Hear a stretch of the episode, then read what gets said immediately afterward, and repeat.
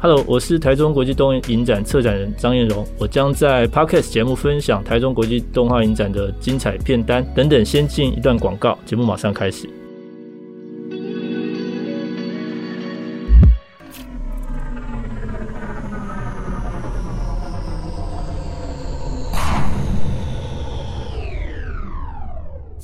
塔防，塔防，我们已经抵达月球了，请再传达一次任务。R Twenty 收到，你先去看看月球有没有神秘的沙丘香料。塔防，塔防，你电影看太多了吧？月球应该是嫦娥、月兔、吴刚。哎，我发现了一个神秘的东西。R Twenty 是危险的东西吗？是，是一整面沙漠。哎，等等，哎，好像是丛林。哎，哎，等等，怎么又变成海滩了？这里的场景一直在变呢。没错，阿团体，你进入了虚拟制作中了。In CG 第五十二期杂志未来制片 Virtual Production 将带领读者探讨时下最夯的虚拟制作议题。我们专访了国内外从事虚拟制作的导演以及特效团队，畅聊 LED 虚拟摄影棚的拍摄秘辛、技术趋势以及未来发展。想跟上未来创作者的脚步吗？快来购买本期杂志吧！博客来现正热卖中。哇嘞！你连这样都能夜配啊？好啦，夜配结束，节目要开始喽。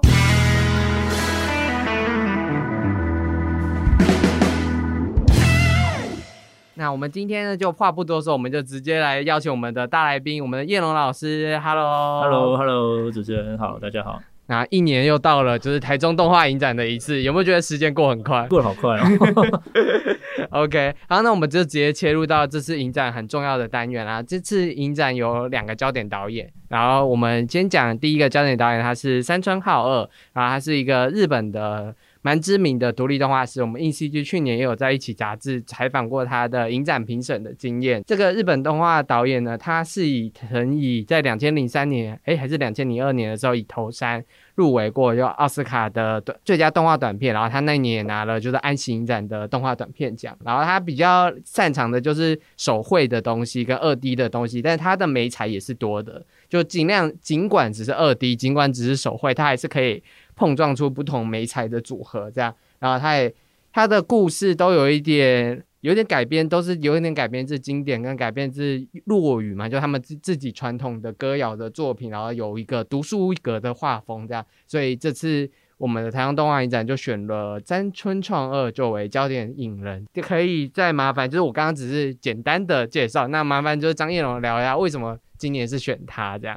今年选他主要原因是他第一部动画长片嗯出现了，好像以往都是短片作品嘛。嗯，那三村浩其实在日本算是一个几乎是最具有代表性的那个独立动画艺术家了。嗯，刚刚主持人提到头山哦，影片就像是。那个刚主人说落雨嘛吼，然后用日本歌谣去做这个，那嗯。得到国际的瞩目。但是比较特别是，他其实非常非常早就开始在做动画，嗯。哦，他大概可能高中国高中的时候十五六岁哦，大家不知道这么早，他开始就尝试各种美彩，嗯。哦，那到现在到到某一个点之后，我记得可能是他不知道第几部作品之后，那个手绘的风格才确定，不然他什么什么美彩都做过，嗯，所以他后来我把他。称作叫做充满童趣的一个一个动画魔术师啊？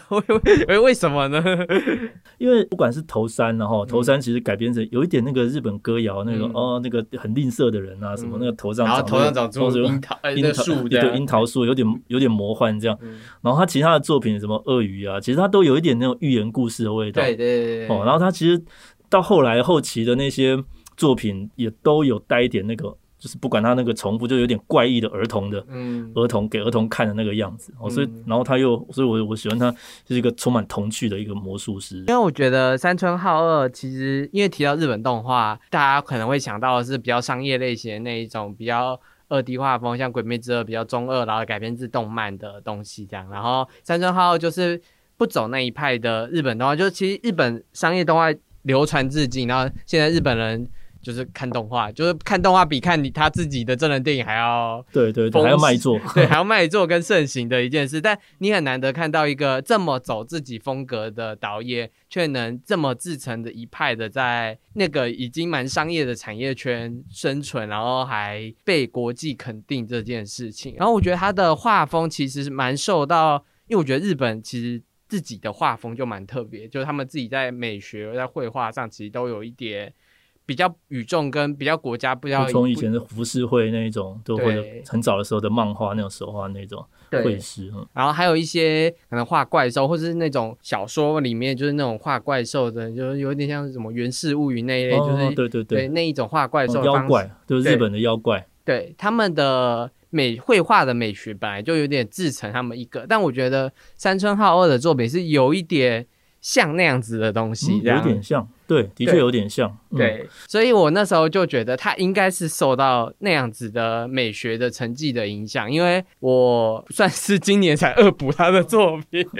就是就是我会，我我我我童趣的部分，我我是我是没感受到，但我感受到的是他对于文化学上面的一些被。可能被影响的很深的这种东西，因为他有一些水彩墨那些的东西，都是日本绘画史上可以看见的那种泼墨的技法之类的。对，他会用一些水彩之类，然后加上它比较呃，有些有时候显得凌乱，可是随意的那一种线条，嗯哦，然后一直就是。又跟动画结合，所以它就是有时候你会看起来，那东西好像一直在闪动、闪动、闪动。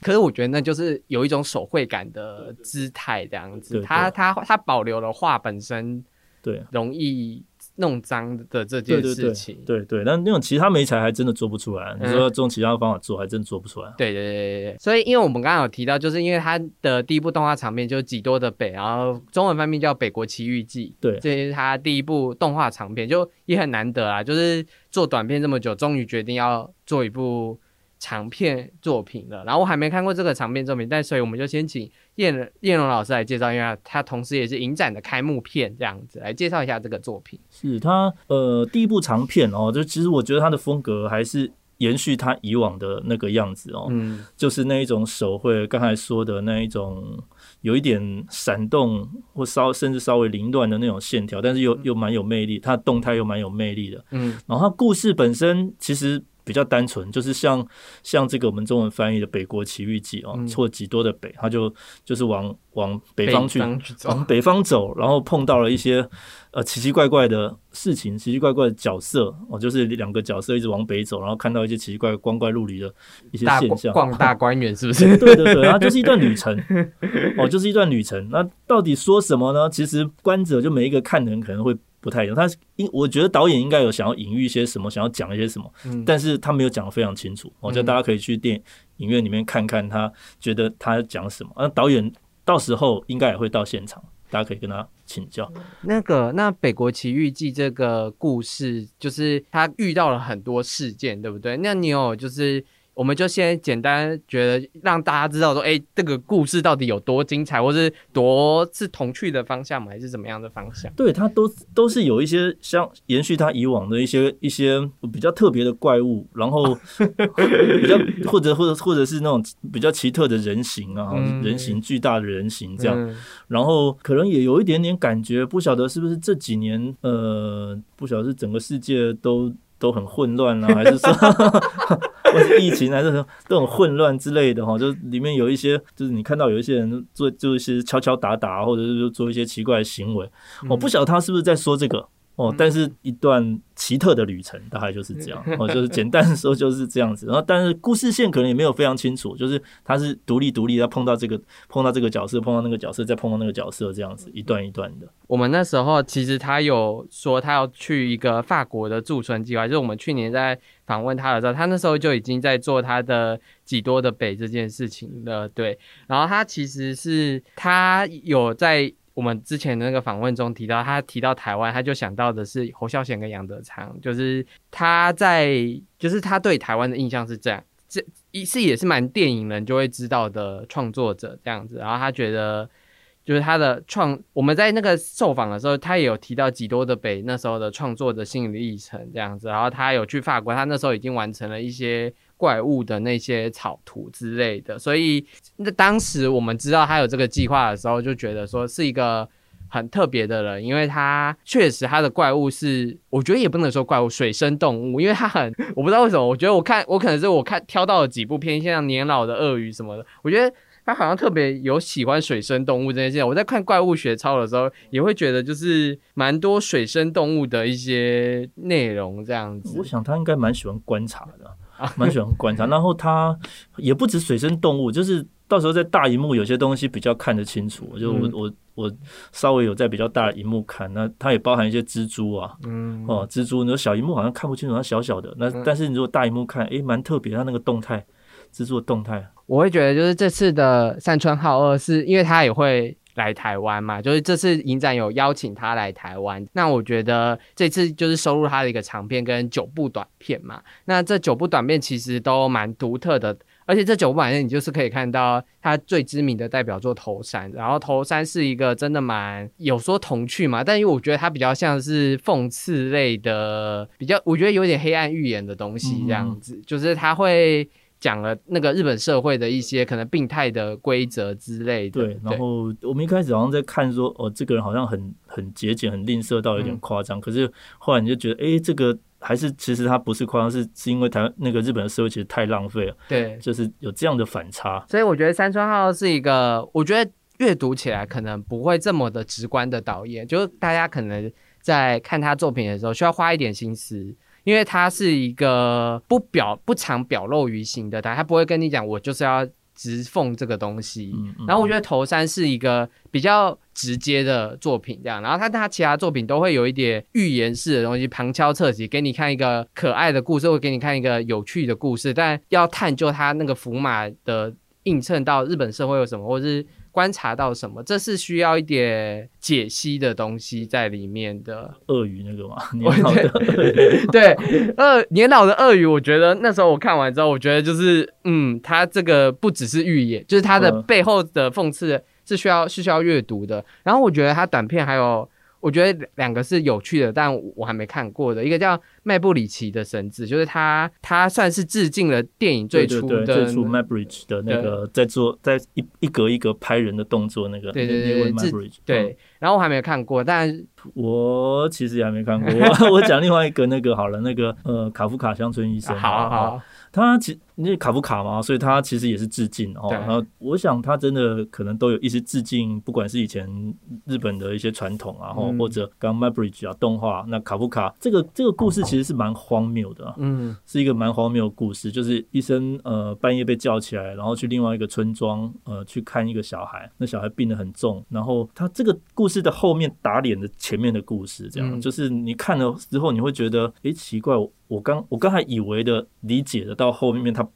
完全把你推翻了。哦，就是有一个一层反转的意思，一层反转再反转，他他一直推翻前面的，奇怪，你刚才明明跟我讲这个，怎么后面又不是这样？哦，然后不知道到底是谁被骗，是这个医生被骗，还是观众被骗，还是大家都被骗？但是他的他的那个画作还是非常精彩，就是他那部是他那个头山之后的作品，嗯，哦，那部也得很多奖，然后他的故事很长，然后卡夫卡可能跟真的有去致敬卡夫卡那种荒谬的那一种，嗯，那种感受，荒谬的社会的。的对荒谬，对荒谬的社会或荒荒荒谬的状况的，嗯，那个故事，这就是我们这一次第一个焦点导演是我们的山村浩二，这样好。那第二个焦点导演，我们这次选的就是台湾的，因为去年其实台中动画影展就选了邱谢谢文明当对，这是焦点导演这样。但第二次的焦点导演选了邱立伟，那个小猫巴克里的导演这样。那为什么这次会选邱立伟当台湾这边的？我想去年选的谢文明应该是也是台湾比较艺术动画的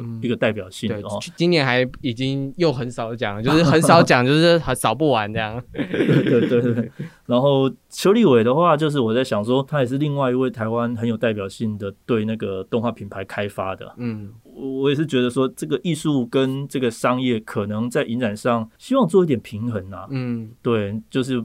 呃，艺术当然很好，但是。就是也有一些这种在比较在商业上做努力的导演，我们应该应该说动画本来就分，就是创作本来就分很多种嘛。然后创作有一种就是面向商业化的市场，跟面向艺术化的市场。当然，动画你可以是像山村浩二这样很独立制作，然后以自己的擅长、以自己的美学去做。当然，也有像邱立伟这一种，就是商业市场的导向，我要怎么去做一个观众会喜欢的东西。然后像。我觉得大家也不会否认，迪士尼跟皮克斯都是去做观众会喜欢的东西。是是是，但是但同时他们也蛮有艺术性的。对 对，所以我觉得商业跟艺术是可以边兼并的，只要你把这个故事说的好，说的动人，说的有共鸣感，然后动画本来就是一个美学的呈现，一个一个一个整体的呈现吧，一个大总和这样子。对，嗯，你在记述你的故事，你的叙事方式其实都是很。重要的一环，你不可以评论说，我就是只看故事，或者我就是只看画面而已。看故事，你可以看它的视觉风格，你还可以，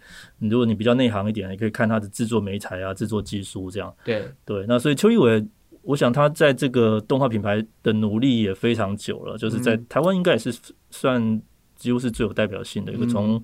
最早小太阳开始嘛，然后的。影集，它就是这个品牌已经做了好几个。然后它接下来，因为他们现在在做的是一个动画长片，叫《八戒》这样。然后今年也会在台中动画展先播片段这样，然后之后应该就会在台湾上大荧幕。那它的影集已经先那个嘛，对，那个宅未来宅急便哈，就是跟《八戒》同一个 IP 嘛，就。之后可能会有长片，嗯，也是都很期待嗯，对。然后八戒我们其实也有采访过这样子，去年的时候，然后他也拿了金钟奖的儿童节目奖这样子。是是是。好，那我们就聊完两个焦点导演之后，这次台东动画展其实选了很多长片，都是蛮，我觉得算蛮有趣的，蛮有新意，就是可能收收集了近几年就是在各大影展或者各大。就是动画节里面有趣的长片，这样。然后我们先聊聊我们今年的另外一个开幕片是《纪元台七号》这部，在很久以前，二零一一九年的威尼斯影展先做了首映，然后近几年才在香港跟台湾，因为疫情的关系。去年好像是金马奖，金马金马影展对，然后我们去年的时候也有采访到谢文明，然后因为那时候金马影展合作《纪纪元台七号》，然后今年他会在大荧幕。上映上映，对，就是时间点刚好跟我们的影展时间差不多，对哦，所以也很高兴啊。就是杨凡基本上是一个国际大导演，然后就是他在威尼斯，就国外其实。很有名气，我我在在国外碰到一些影人，其实诶他都看过杨凡的，像比如说小王子，就是一呃类王子哦，就早早期美少年之恋，对对对这些作品哦，所以也算是他第一部的动画，然后这是尝试动画，然后又加上说他他找了这个谢文明当做这个动画总动画总监嘛，所以所以我想。是蛮特别的。哦，他的故事就有一点怀旧，当然有一点优雅，有一点比较慢节奏的，大概是让大家去感受那个时代的氛围啊。你我我觉得是很难得可以看到谢文明的风格，却配上慢节奏的调性，这样，因为因为我觉得如果知道熟悉谢文明风格的人，知道谢文明的叙事风格是有一点快速的导演这样子，但因为这一次就是纪元台交是要呈现一个时代的。繁华，然后给电影的一个情书，然后还有纠葛的三角恋这样，所以它有一点慢步调，然后配上谢文明的美学风格，会有一种奇异的氛围。而且因为这个纪元台教其实有一点奇幻的元素，有点奇幻的元素里面这样，所以就会我觉得整整个视觉风格跟它的调性会一开始会觉得很突兀，可是越想越觉得很合理。这件事就是一开始会吓到。对，就是我觉得我会觉得它是。蛮有味道的哦，那当然就是呃，因为它的节奏慢，所以观众们可能进去也是要有点耐心的，慢慢去慢慢去品味啦，应该这样说。嗯，但我觉得就是，我觉得纪元台七号在不论是绘画，就是如果以制就制作面来说，是真的蛮精良的动画片，而且我觉得很难得，就是因为杨凡是拍真人片的人，就很难得他会想用动画去呈现这种怀旧的风格，追忆。某个事情，然后追忆似水年华，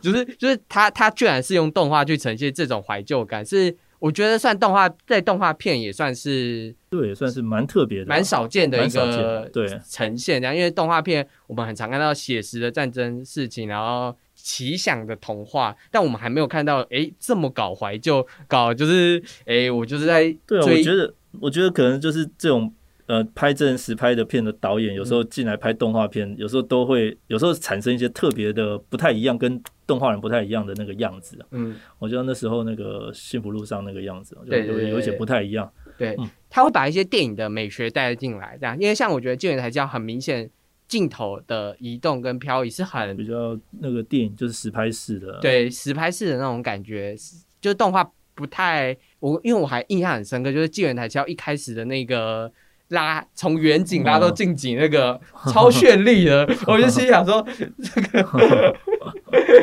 对啊，然后也大概有一点就是那时候好像找谢文明导演合作，就也也好好像很长一段时间，就是也是很欣赏谢文明导演的风格，所以就是把他把他拉了进来这样。然后其实是三方合作啊，就是他他其实，在那个中国大陆那边制作哦，还有一些中国的动画公司其实也有来帮他完成这个动画的部分，因为动画不是一个人，对对，用这个长片没有办法一个人这样子。对对，而且我觉得最后出出来的效果就是大家可以进戏院看看，不论是在台东动画影展看，还是最后进大戏院看这样。然后我们这次的闭幕片是汤浅证明的《犬王》，《犬王》我刚刚有跟叶人。叶龙先聊了一下，他还没看过《犬王》，看过《犬王》，但是不容易看到，因为汤浅证明的作品，这个在商业就是商业机密那一场，对，就是那一场哦，我们可以看到。而且《犬王》如果没记错的话，应该是台湾第一抢首，台湾首映，台湾首映，因为呃，本来。有片商哦，但是他比我们晚哦，所以所以我们很幸运是首映。如果你就是想要就是抢，就是你这个汤浅证明粉，我相信汤浅证明粉很应该不少。嗯，就是汤浅证明过去的作品《心灵游戏》，随便一讲都是都是好看的。对，汤浅证明很厉害，就是他在在这个商业跟艺术两边都通吃这样子。对对对。哦，他的他的呃那种艺术片也在。安就是在渥太华在安息那种是可以得奖的，嗯，然后他商业就是也是大家会会来看的，对，他蛮厉害的是那种。改编其实《拳王》也是改编，对对对对。然后之前他改编的前呃，之前那个你说一本漫画嘛，那个别对印象演出手，呃，不是不是那个什么春宵苦短哦，超年少年吧，哦，那个也是改编哦。然后他我觉得他改编非常厉害，嗯，哦，或者是他影集，我前一阵才看的《恶魔人》，哦，那个也是改编，哇，那个很厉害，很狂。因为因为我们刚刚讲日本动画很常常有固定的一种美学风格在。那个上面这样，但汤浅证明是一个不是走那个风格，你可以看到有一些我觉得是美漫的元素在里面，嗯，或是不或不是美漫，或是就是是美，我我也不太确定，但是我觉得他还是看得出来日本的样子，但是是日本走很疯狂的那对对对那一派，就是就是他的拉伸跟他的一些挤压的规则不走传统的规则在在上面，他就是他能做到多脏就多，他其实不不管这件事情，对对对，但。他的不管这件事情，却还是可以让他的故事跟着他的这样子的风格走。对对，因为他的第一部长片《心灵游戏》就是太疯狂了，就是非常疯狂。就是之前台湾有上映过，就是疯狂到就是你你会觉得这个这个导演是疯了。对啊，故事不连续，然后那个呃视觉风格也不连续，什么都不连续这样。可是却合理，就是你看完之后，你看完之后会觉得看好好看的一部片，就是他的故事却他的什么不连续都是。维持在对你还是还是还是能够觉得哎不错，就是就是那个故事，你还是感受得到它那个魅力。对，然后他刚刚说改编，我觉得因为汤证明是真的蛮会改编故事，像乒乓，像别对印象很出手。乒乓是一个很难改编的事，因为本身的分镜就已经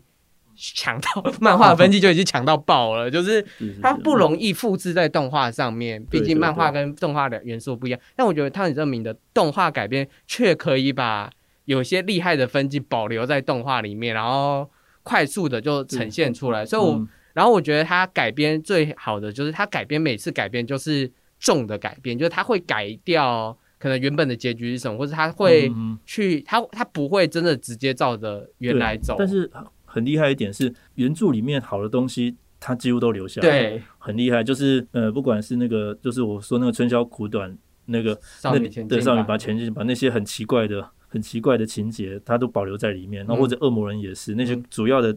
主要的故事架构还是在那。然后他，但是他修正了一些东西，对，修正一些角色本来不完美的地方，或者有一些不合理的地方，或是他想要给他另一个诠释的方式这样子。所以我觉得《太阳证明》的犬王其实也很值得期待。而且犬王的卡斯，光是提那几个都都是厉害。编剧是野木雅纪子这样，嗯嗯嗯，哎，野木雅纪子是日剧。编剧的就是前面几个你叫得出来的名字的其中一个这样，然后角色原定是松本大洋这样，嗯，松本大洋好像还有什么福田敦，对，福田敦，我跟你讲，这几个根本就是黄金铁三角这样，对对对，这个也。应该是很期待，大家然后犬犬王之也拿了就是国际的很多奖之类的，就是汤浅证明粉啊，抢第一场就是抢台中动画影展。对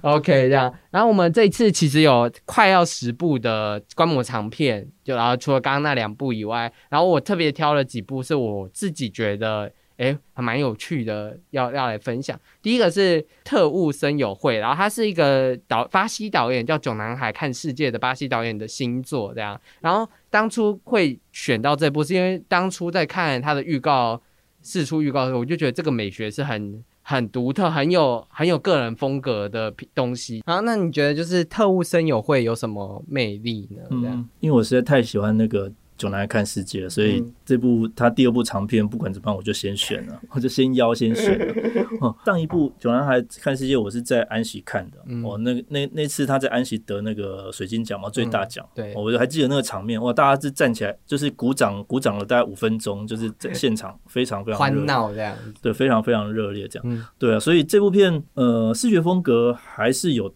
他以前的那一个《九男孩看世界》的那一类的样子，但是在。色彩更多一点，我就记得小转来看世界是一个非常走比较极简，当然就就有些地方很极简，然后华丽的地方就很非常华丽这样。对，那这部它大概比较中间一点点哦，就是但但是它的那个整个色彩什么，我觉得很特别，它的视觉风格非常特别。嗯，哦，故事也是单纯，然后再讲一个跟他上一部一样，对于那个环境破坏的一些呃一些批判吧。嗯，哦，一些一批有一些批判性，就是我想。巴西可能对这个这个题材特别有感受，他们亚马逊森林这样哦，那也或许是说他们亚马逊森林或者巴西，我巴西我是没去过了，但是但是我在我我是在猜测，然后因为他他用的那些不管是上一部和这部特务森友会哦，那那个里面的色彩，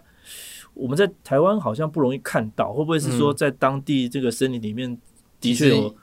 有那些对，的确有那些颜色、声光、色彩，所以他从那边取材，就是放到他的影片里面，所以就特别的华丽，特别不一样。其实，在动画的时候很容易看到有一些在地元素的影子，我觉得在动画的时候又又会比真人电影可能还再显著一点。然后有一些真的很有特色的导演，真的是一眼就看出，哎，就是他的美学就是跟别人不一样这样子。好，我其实也非常喜欢特务森友会，因为我印象深刻是《九南看世界》，我是。没有看完的，我是看就是看画风，我就很喜欢。但但我忘记我为什么没看完。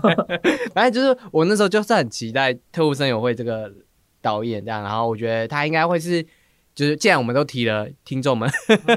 而且 他就是是老少咸宜的，大家都可以看，就包含就是前面那部也是啊，这部也是小朋友可以看。哦，对，他其实有一点童趣，《囧男人看世界》也有一点可爱这样子，对。那我们还要，我还想提到一部是去年二零二一安喜影展的评审团特别奖的一个叫《交叉世界》，然后它其实是一个战乱的故事。最近啊，我觉得不论是东欧，不论是那个阿富汗的动画创作者，都会开始有一些像战乱的故事。像这次有选录的《漂亮人生》，其实也是跟战乱有关的故事。那我特别选《交叉世界》，是我觉得它的画风是特别的，所以我也想要请你分享一下。哎。动画，然后跟战乱有关的这类的动画题材，这样，然后再谈谈《交叉世界》这部片这样子。的确，然后因为。因为东欧呃，就是欧洲整个那个移民的议题，其实已经烧很久了。嗯嗯。哦，整个烧五六年、七八年可能有啊。所以这几年在影展上面那种比较写实的题材的故事越来越多，越多，然后受到瞩目，就是都会得奖这样。然后就是从那时候不是战火福南在讲那个柬埔寨的事情的。嗯。哦，然后或是战火下的小花，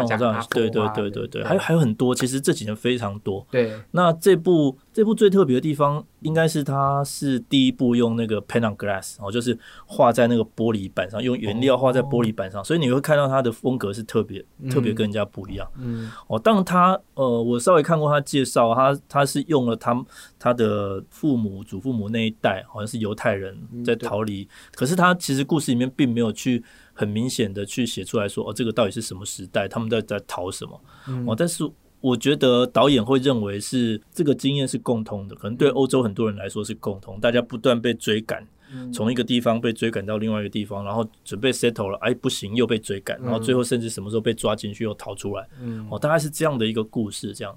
哦，那最特别的应该就是我刚刚说的视觉风格，就像《加之前跟已经上映过的《漂亮人生》一样，就《漂亮人生》其实也是从阿富汗逃到俄罗斯，又逃到丹麦，这样就是。你必须就是不断的逃亡，然后可能不断的做非法移民这件事情，你才能生活下去，才能存活下去这样。然后这些动画世界，因为他们没办法可能真拍那个那样子的画面，所以他们选择都用动画的方式呈现这种逃难的过程，说不出口的为难。有时候你在看一些有趣、童趣或奇幻的作品，然后回回过头来看一下动画是怎么影响这个讲这个真实世界的故事的时候，也是一个有趣的观点。因为我们很常看到就是诶真人来演这件事，但其实动画来演这件事，它也有另外一种微妙的。嗯，差异这样对，可以加上一些就实拍做不到的一些事情，或者一些变化这样。而且它的一些色彩的运用跟一些印象也是很很特别的，你在奇幻作品是有点看不到的东西。而且我觉得《交叉世界》真的是刚刚有提到，就是在玻璃上画那件事，就是你你，我觉得每一台就是越少见的场片。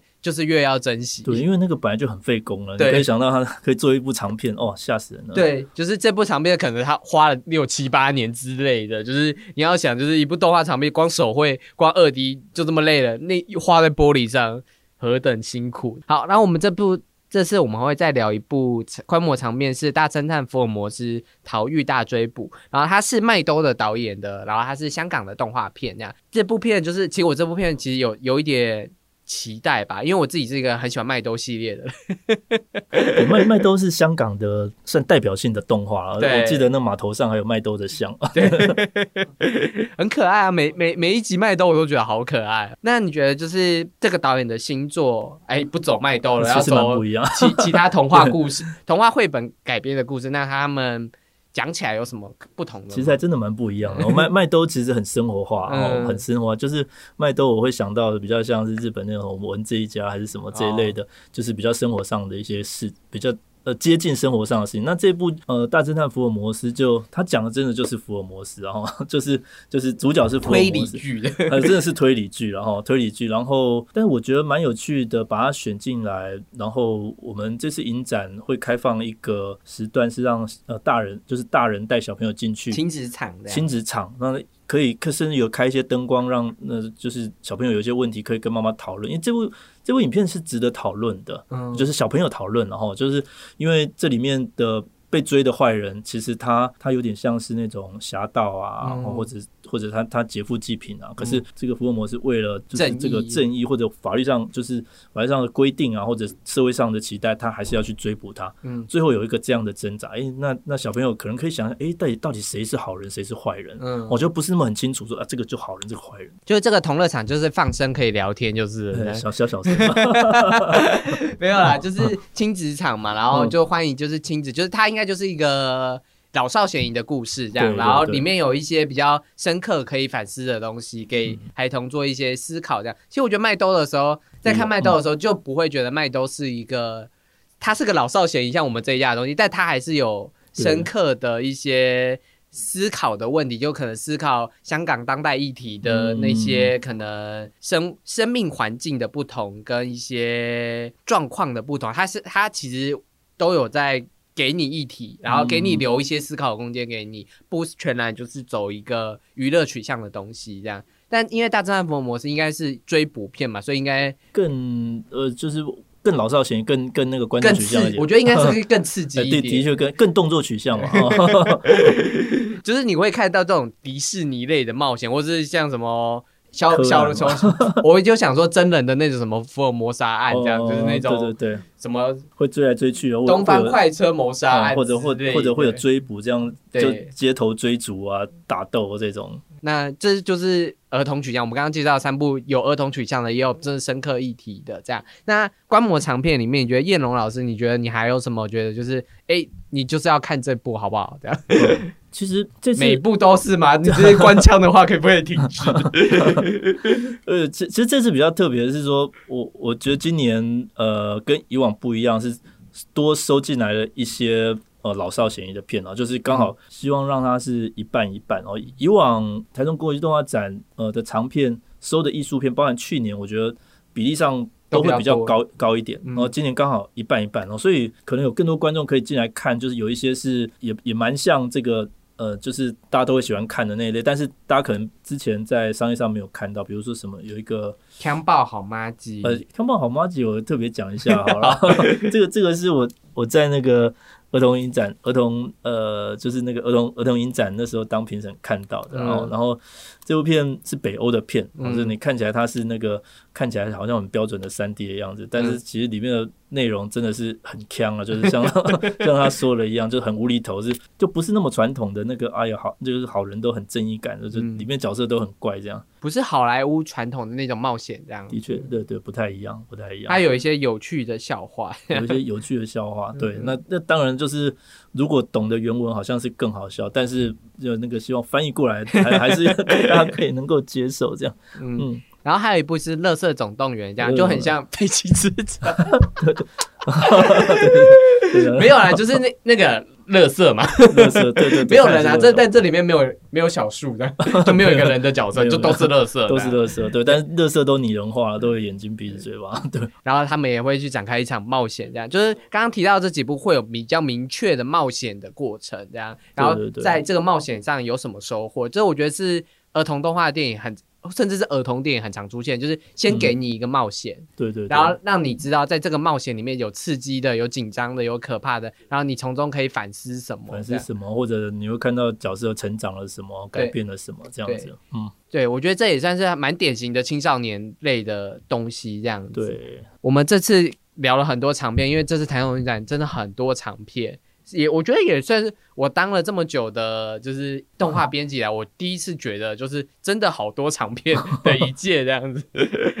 好，那我们接下来来聊一下短片好了。就是这次其实因为台中动画影展的短片一直都是收入很多的，然后当然有竞赛的，然后也有另外策展的这样。但我今天想今年想要特别提的是，你们今年有跟一个波兰。影展合作短片就是互相算是互相交换，对，互互相。其其实去年也有，去年跟希腊，嗯，啊，今年跟波兰，嗯，这个这个影展，那其实这个在国际上好像也蛮长的哦，就是做不管是说交换啊，或者是说做国家的单元这样子。波兰这个地方，其实在那个动画的。动画艺术的发展历程上，其实它它也是蛮有蛮有代表性的一个国家，就在东欧那边，然后就是捷克啊、匈牙利啊、波兰，哦，就是通常我们对东欧的印象。就台湾观众比较少看到，嗯哦，以前我们对东欧的印象，东欧动短片的印象，通常都是比较阴暗、比较阴沉。然后我讲一下，因为我我算是观众取向比较多，我对东欧动画的印象会有偏两个，一个是他们真的很爱偶动画。OK，对，因为我觉得不知道，因为我觉得可能俄罗斯、东欧那边很喜欢某一种偶，就是那种传统，对，因为那种捷克拉线的偶这样子，捷克有偶系传统啊。对啊，对啊，就是我对他们东欧人一样，一定就是很强的偶动画或定格动画，就是。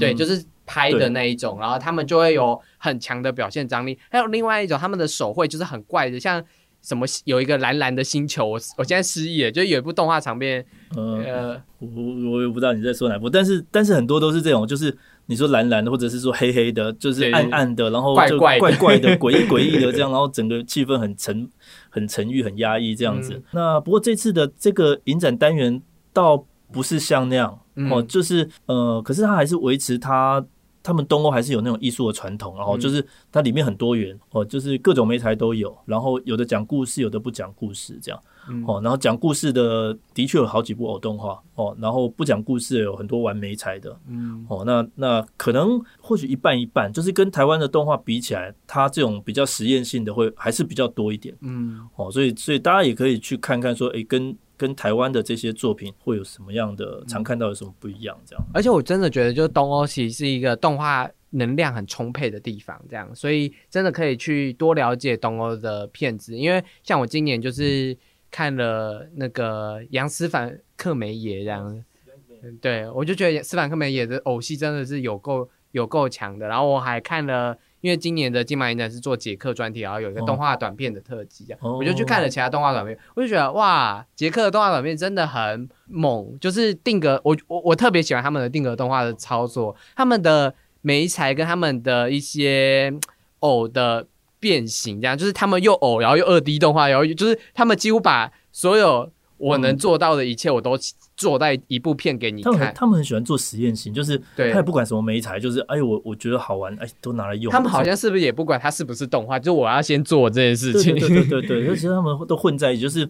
呃，有时候在这个地方，你到底是实拍还是实验电影，还是实验动，还是什么那个 video R，你都搞不清楚。反正它全部混在一起了。对，所以我就觉得其实动。其其实动画短片就会会很常看到这种东西，就是我觉得应该也不是动哦，因为很多录像艺术家有一些作品，他也做完之后，哎，发现他其实也可以报动动画动画短片之类的，所以我觉得这其实有讨论到，就近期有一些大家对于动画的定义是什么的这件事情这样子。但你要聊聊这一块吗？因为我因为叶龙老师其实也有 也有分享最后一个，就是哦，OK，呃，那。这个当然就是至少在目前为止啊，定义上偶戏还是没有办法去当做动拉开这样子，对，还是没有办法当做动画来看。然后当然就未来怎么样不晓得，因为整个媒材越来越混杂，对，哦，就包含说到这几年前还有一个争议嘛，哈，就是那时候有 motion grab 呃 motion capture 的东西，《丁丁历险记》那时候。那个奥斯卡不让他说他是动画，对，哦，虽然他整个 render 出来是动画的样子，可是他用了 motion 很大量 motion capture，他不行。嗯，但是到这到现在到底行不行，其实不晓得。我觉得也或许会越来越宽，但是至少到目前为止，嗯，就是可能这个这个还是分开的。但我我就觉得啊，就是因为创作者就是其实就是想要用自己擅长的方式，或是。想要尝试一些事情，然后去完成一个影片，所以不论是因为，因为我们很常看到，哎，动画纪录片，它又融合动画跟记录的美材，像《漂亮人生》就是这样子，所以你会越来越难定义。影片是什么？你只知道你看到的是一个人的故事，或是他的遭遇，或者是他想呈现的议题是什么？我觉得影像创作越会越来越走这个方向，就是你好像有点不在意他是。对，其实对大部分的观众来说，这个根本没什么好在意的。反正他影片只要我能欣赏，我觉得好看，对我觉得好看就好了。对对对。所以所以我觉得其实定义这件事情本来就是你定义完之后，其实就可以被打破这件事。但是就是变成。那个定义就是学者们在定义了，吵吵架也是学者们在吵，其实跟跟观众是没 对观众其实就觉得我我好看就好，对对对对。但我我自己是觉得，就是这种定义又被拆解，定义又被拆解的过程，其实是应该是说学者们，就是不论是哪一个，不论不止动画，就是其他什么科学类的东西，他们定义完一件事，哎，地球是方了之后，就又被拆解，就是又被拆解这样子。所以我觉得是一个，它其实是一个过程，它不是就是。给你贴标签，它只是这个现阶段我们所思能思考的范畴就是这样。但未来可能我们下又给它下一个范畴，又给它下一个范畴，这件事情它是一个滚动式过程。就是我好像也那时候也聊过说，那个就是动画纪录片这件事情，也有。那时候有一位香港的那个纪录片导演，觉得动画纪录片就不是纪录片了。哦，但但是听说他现在也改变看法了。我不想 理解啊，就是我觉得，我觉得有时候是观念没卡在一个，就是你很多人都是观念卡在一个事情上面，但其实有时候你就是稍微打开一下，那那个就其实也不会是一个很明显明确的问题，这样。对对，但是但是可能是说在呃，就是。对一个活动啊，或对对一个影展单位来说，可能还是要要把这个定义把它切清楚，不然大概就是会因为因为还是还是竞赛，对，还是竞赛，对，还是竞赛，那那这个就会比较有争议性。对对，就是这样。其实重点归来说就是竞赛，你就是要定好你的竞赛规章。我我觉得除了竞赛规章这样，影展最后让谁入选跟得奖，其实也已经表现出影展对于这个的态度是什么了，因为他们认可他拿这个东西这样子。哎，我们讲了，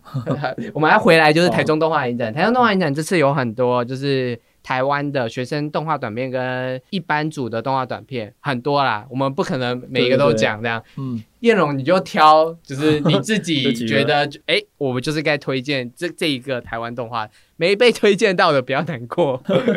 我 没有就我就看那个小抄好了，小抄小抄上面有的。就是那个当金鱼游上沙滩好了，先讲一下，因为这是吴德纯导演的作品嘛。那比较特别的是，他完全跳开他以前的说故事的方式，或者或者那个视觉风格这样。哦，以往大家如果对他的片熟悉，应该我只看过《海角天涯》。哦，《海角天》涯差不多就是《海角海角天涯》，就是他的大概集大成的哦，就是他的风格集大成，就是这样对，就是有一个讲口白的人讲一些很有趣的一个台湾口白，对对对对，这个口白非常厉害，嗯，他讲这个一个故事，然后然后用用这个画面把它演出来，这样。那这部这部《当今游上沙滩》就是反过来，他是没有讲话的，嗯，哦，然后他的他的甚至要故事线不是那么清楚。哦，然后他也是比较抽象、比较意象性、比较象征的。嗯，对导演来说，他勇于去尝试一个新的风格，其实是蛮可喜的啊。嗯，哦，然后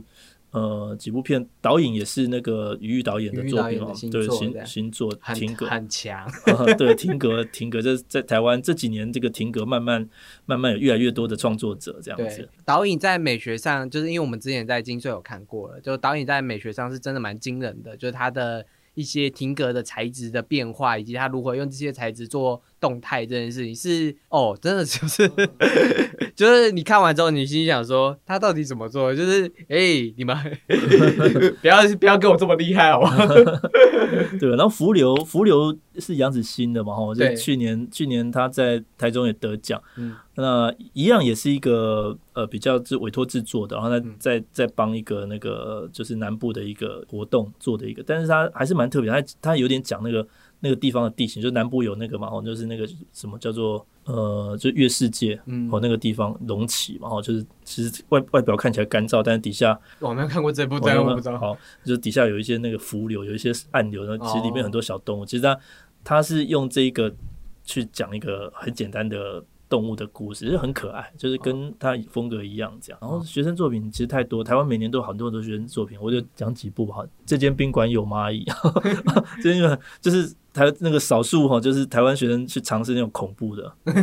恐 有点这看的，如果有那个密集恐惧惧症的，他他要写警语哦，密集恐惧症的人，你看的可能不啊，无路对会不舒服这样，因为里面真的很多蚂蚁这样，对，然后就有点惊悚，嗯，哦，那或者是说像蓉蓉，然后蓉蓉蓉蓉是三 D 的，哦，他他很那个，就是这几年流行的那种 motion graphic 的样子，哦，那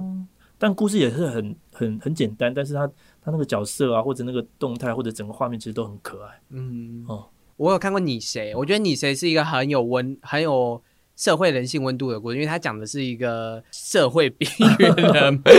就是也不是吧，是不是一个上班上班族遇到社会边缘人的 故事？就是他他其实在讲的是一个社会的一个人的一个状态，这样，然后如何从这个状态解救出来，对，或者是说互相取暖，然后但好像结局蛮悲观，感觉两个坐在他他他其实是一个状态的描述啦。然后我觉得，就是如果你曾经有在那个状态压抑的一种状态的话，我觉得你谁是一个蛮。蛮容易可以有共鸣的一个故事，这个也是呃短片很呃有时候会去表现一种，就是像刚刚主持人提到那种状态，就是有时候短片不一定要把那个故事讲很清楚，对，有时候他就是讲那个状态，因为他只有几分钟，可能五分钟十分钟，嗯，有时候得到共鸣就够了，哦，你不一定要把故事讲的非常清楚，有有时候是反而是他只是想要提一个这样子的东西，让让你去哎了解，或因为有时候。有些实验动画也是蛮抽象的，这样，它其实也不不诉求是它是一个完整或者，有时候诉求的是一个有趣的 idea，对，有时候是有 idea。他就讲，他这有时候是比较明确一点，好像真的想讲一个 idea，什么样的 idea。嗯。然后有时候他只是一种情绪，嗯，好，他就是啊，我在很悲苦的情绪，或者是说我在呃，比如说像去年那种水中女孩，水中女孩 真的是情绪最厉害的，就很情绪这样。那或者是说想一种状态啊，就就是这个状态，但是我也没有说我艺术家可能也没有能力改变什么，但是我就是给你看啊，就是这个状态这样。对对对。嗯。但我觉得就是这样多方面的创作可以反映得出他的风格是什么，他的美学态度是什么。以及他这个人关注什么，这样就学生作品通常都会是第一部作品，你第一部作品还是会看到一些青涩的模样，但如果他后续有一直维持创作的话，你就会发现就是哎，原来他都在乎这，或者他的美学从这时候开始就慢慢出来建立这件事情。你就看谢文明第一部 学生动画短片，超酷哦！对，就是有时候学生动画是创意创意很好，创意制胜，创意制胜哦，但是但是那个技术上还还。还不是那么成熟，这样。那因为这次的短片，其实额外我们有那个每个每个策展人，就是客座策展单元，也有一些客座策展单元这样。然后有邀请别的策展人去做一些策展单元。然后我就先聊，就是因为因为很多客座策展单元，我怕就聊不完，我们就聊 叶龙老师自己策作的这个单元，叫疯狂形态学，形是形状的形，态是变态的态，学就是学问的学，这样。OK，好，那个为什么会有这个单元呢？因为今年的主题哦，今年主题叫做呃蜕变新生嘛，哦，就蜕变。那我那时候就想说，哎呀，蜕变就动画很喜欢讲这个变形这件事情，然后所以所以就就想，我其实脑袋里面就是有一些片进来，这样就是有些变就玩变形玩的很很夸张的，嗯，哦，就是那个我我第一步想到大概就是好那个也是经典，就是在这个单元里面那个呃，Bill Printon 那个那个就是在唱歌。诶，那部那个叫什么歌？反正它只是一个脸，My Face 哈，My Face，它我的脸一直变形，一直变形，从头变形到尾，然后越来越变越夸张这样子。哦，他也没在讲什么故事，他就是有一点炫技的那种。你是说你的脸吗？你的脸这样，对。然后所以后面就是我想说找了一些这这一类的哦，就是比较夸张、比较疯狂、比较搞笑的哦。就当然不一定每一部变形都变得很夸张了哈。就是像有那个有一部是那个《Flam Flamingo Pride》是那个三 D 做的哦，他他其实在在玩那个那个两性的议题，但是很搞笑，就是的本来是想要都找搞笑的，嗯，那我想说，我觉得好像从头到尾都都搞笑，好像这个也是大家太累了，嗯，就是就中间有穿插一些，也穿插一些那种比较比较艺术性的，比较艺术性那个变形变得很厉害，就是让大家，就是我我自己测单元会比较希望说。有一点变化，有点反差，这样我就不能从头到尾一直搞笑，从头到尾一直很沉闷。就是因为我在想，因为你刚刚一直有提到动画变形很重要嘛，我刚才也提到，就是汤浅证明，也就是一个变形为主的出来的导演。因为我们在聊动画十二法则之后，变形一定是一个很重聊到对很很重要的一个重点。这样，因为我我们到底人你的人要像正常的人一样，不能做到什么，或是可以做到什么这件事情。对，然后在疯狂形态学，你就会看到各式各样的变形。那些在真人电影看不到的东西，你都在这一个怕看到这样。然后里面有一部片是艺术事物，然后因为为什么要提到这部片？因为这部片的得奖经历很对啊，艺术是哦，很很夸张，这样就是它有动画短片，去今年的奥斯卡动画短片入围，然后去年爱情影展就是特殊杰出指导奖的短片这样，还有就是拿奖拿不完。那个那个那位导演其实去年有进安息，我一直很想看他的片，嗯，然后一直看不到，因为他他是一个在。英国导演，对对，英国导演，他是一个非常有代表性的，就是女性主义的，嗯，女性主义的动画导演。从他最开始在讲那个女生跑去看那个牛郎脱衣舞的那部片开始，那那这部片也还，我想应该还是延续，都在讲这个女性的议议题。然后他的刚刚那个主持人讲到说那个变形，然后二 D 的变形，尤其二 D 要维持它不变形，其实蛮难的，嗯，哦，就是你在。你们在画，就是大家同学们都在画二 D 的时候，你要你画的跟我画的那个人长得一样，其实光这件事情就不容易。对对，那有的导演就特别利用这个，就是他他就不管他到底长不长得一样，他就是变起来 就变起来了。哦，对，所以他他的作品一向都有这种特质，就是他他的线条其实跟山村有某一方面有一点点像，嗯，哦，就是都都有一点凌乱，但是但是有点疯狂，有时候那个那个变形会变得很夸张，这样子。嗯。理解这样，每年的台中动画影展真的都可以看到，就是很多各种不同的动画。这而且我觉得这次台中动画又加了商业类型的动画，真的把动画这个艺术的范畴拉得更多元了。就是不只是美学上的东西，而是诶可可以亲子同乐的东西，然后不同国家，然后不同议题的一些绽放都在台中动画影展。然后其实也是告诉观众说，动画其实不只有皮克斯、迪士尼，或者不只有。日本动画那一种，很多东西都称之动画，所以我们就是我觉得有一些对动画的眼界还是要打开一下。就是当你去接受了这个以这两个以外的动画的时候，其实你就我觉得可那个接纳性就会变得更广、更多元，然后你就会觉得其实欣赏创作其实就是真的就是一件。好玩，然后从小就会觉得，哎，对我觉得这是一种对那个艺术品味吧，对艺术品味的一种对自我的培养这样子。然后我觉得真的是非常适合，就是亲子一起来这样。有些片就是。合家观赏 很可爱这样子，然后有些片就是很沉重，然后很适合其实艺术片的影迷来看。这样，因为我觉得有些片其实真的很适合，就是你平常都只看一些真人艺术得奖片的，你为什么不来看动画的得奖片长什么样子？对对对，可能你会很喜欢这样。对，会有会有意意外的惊喜啦。好，那真是非常感谢我们的叶龙老师来跟我们呃大聊台中 动画影展，然后也就是今年策展也辛苦啦，谢谢谢谢，然后可能明年还会继续，明年不知道。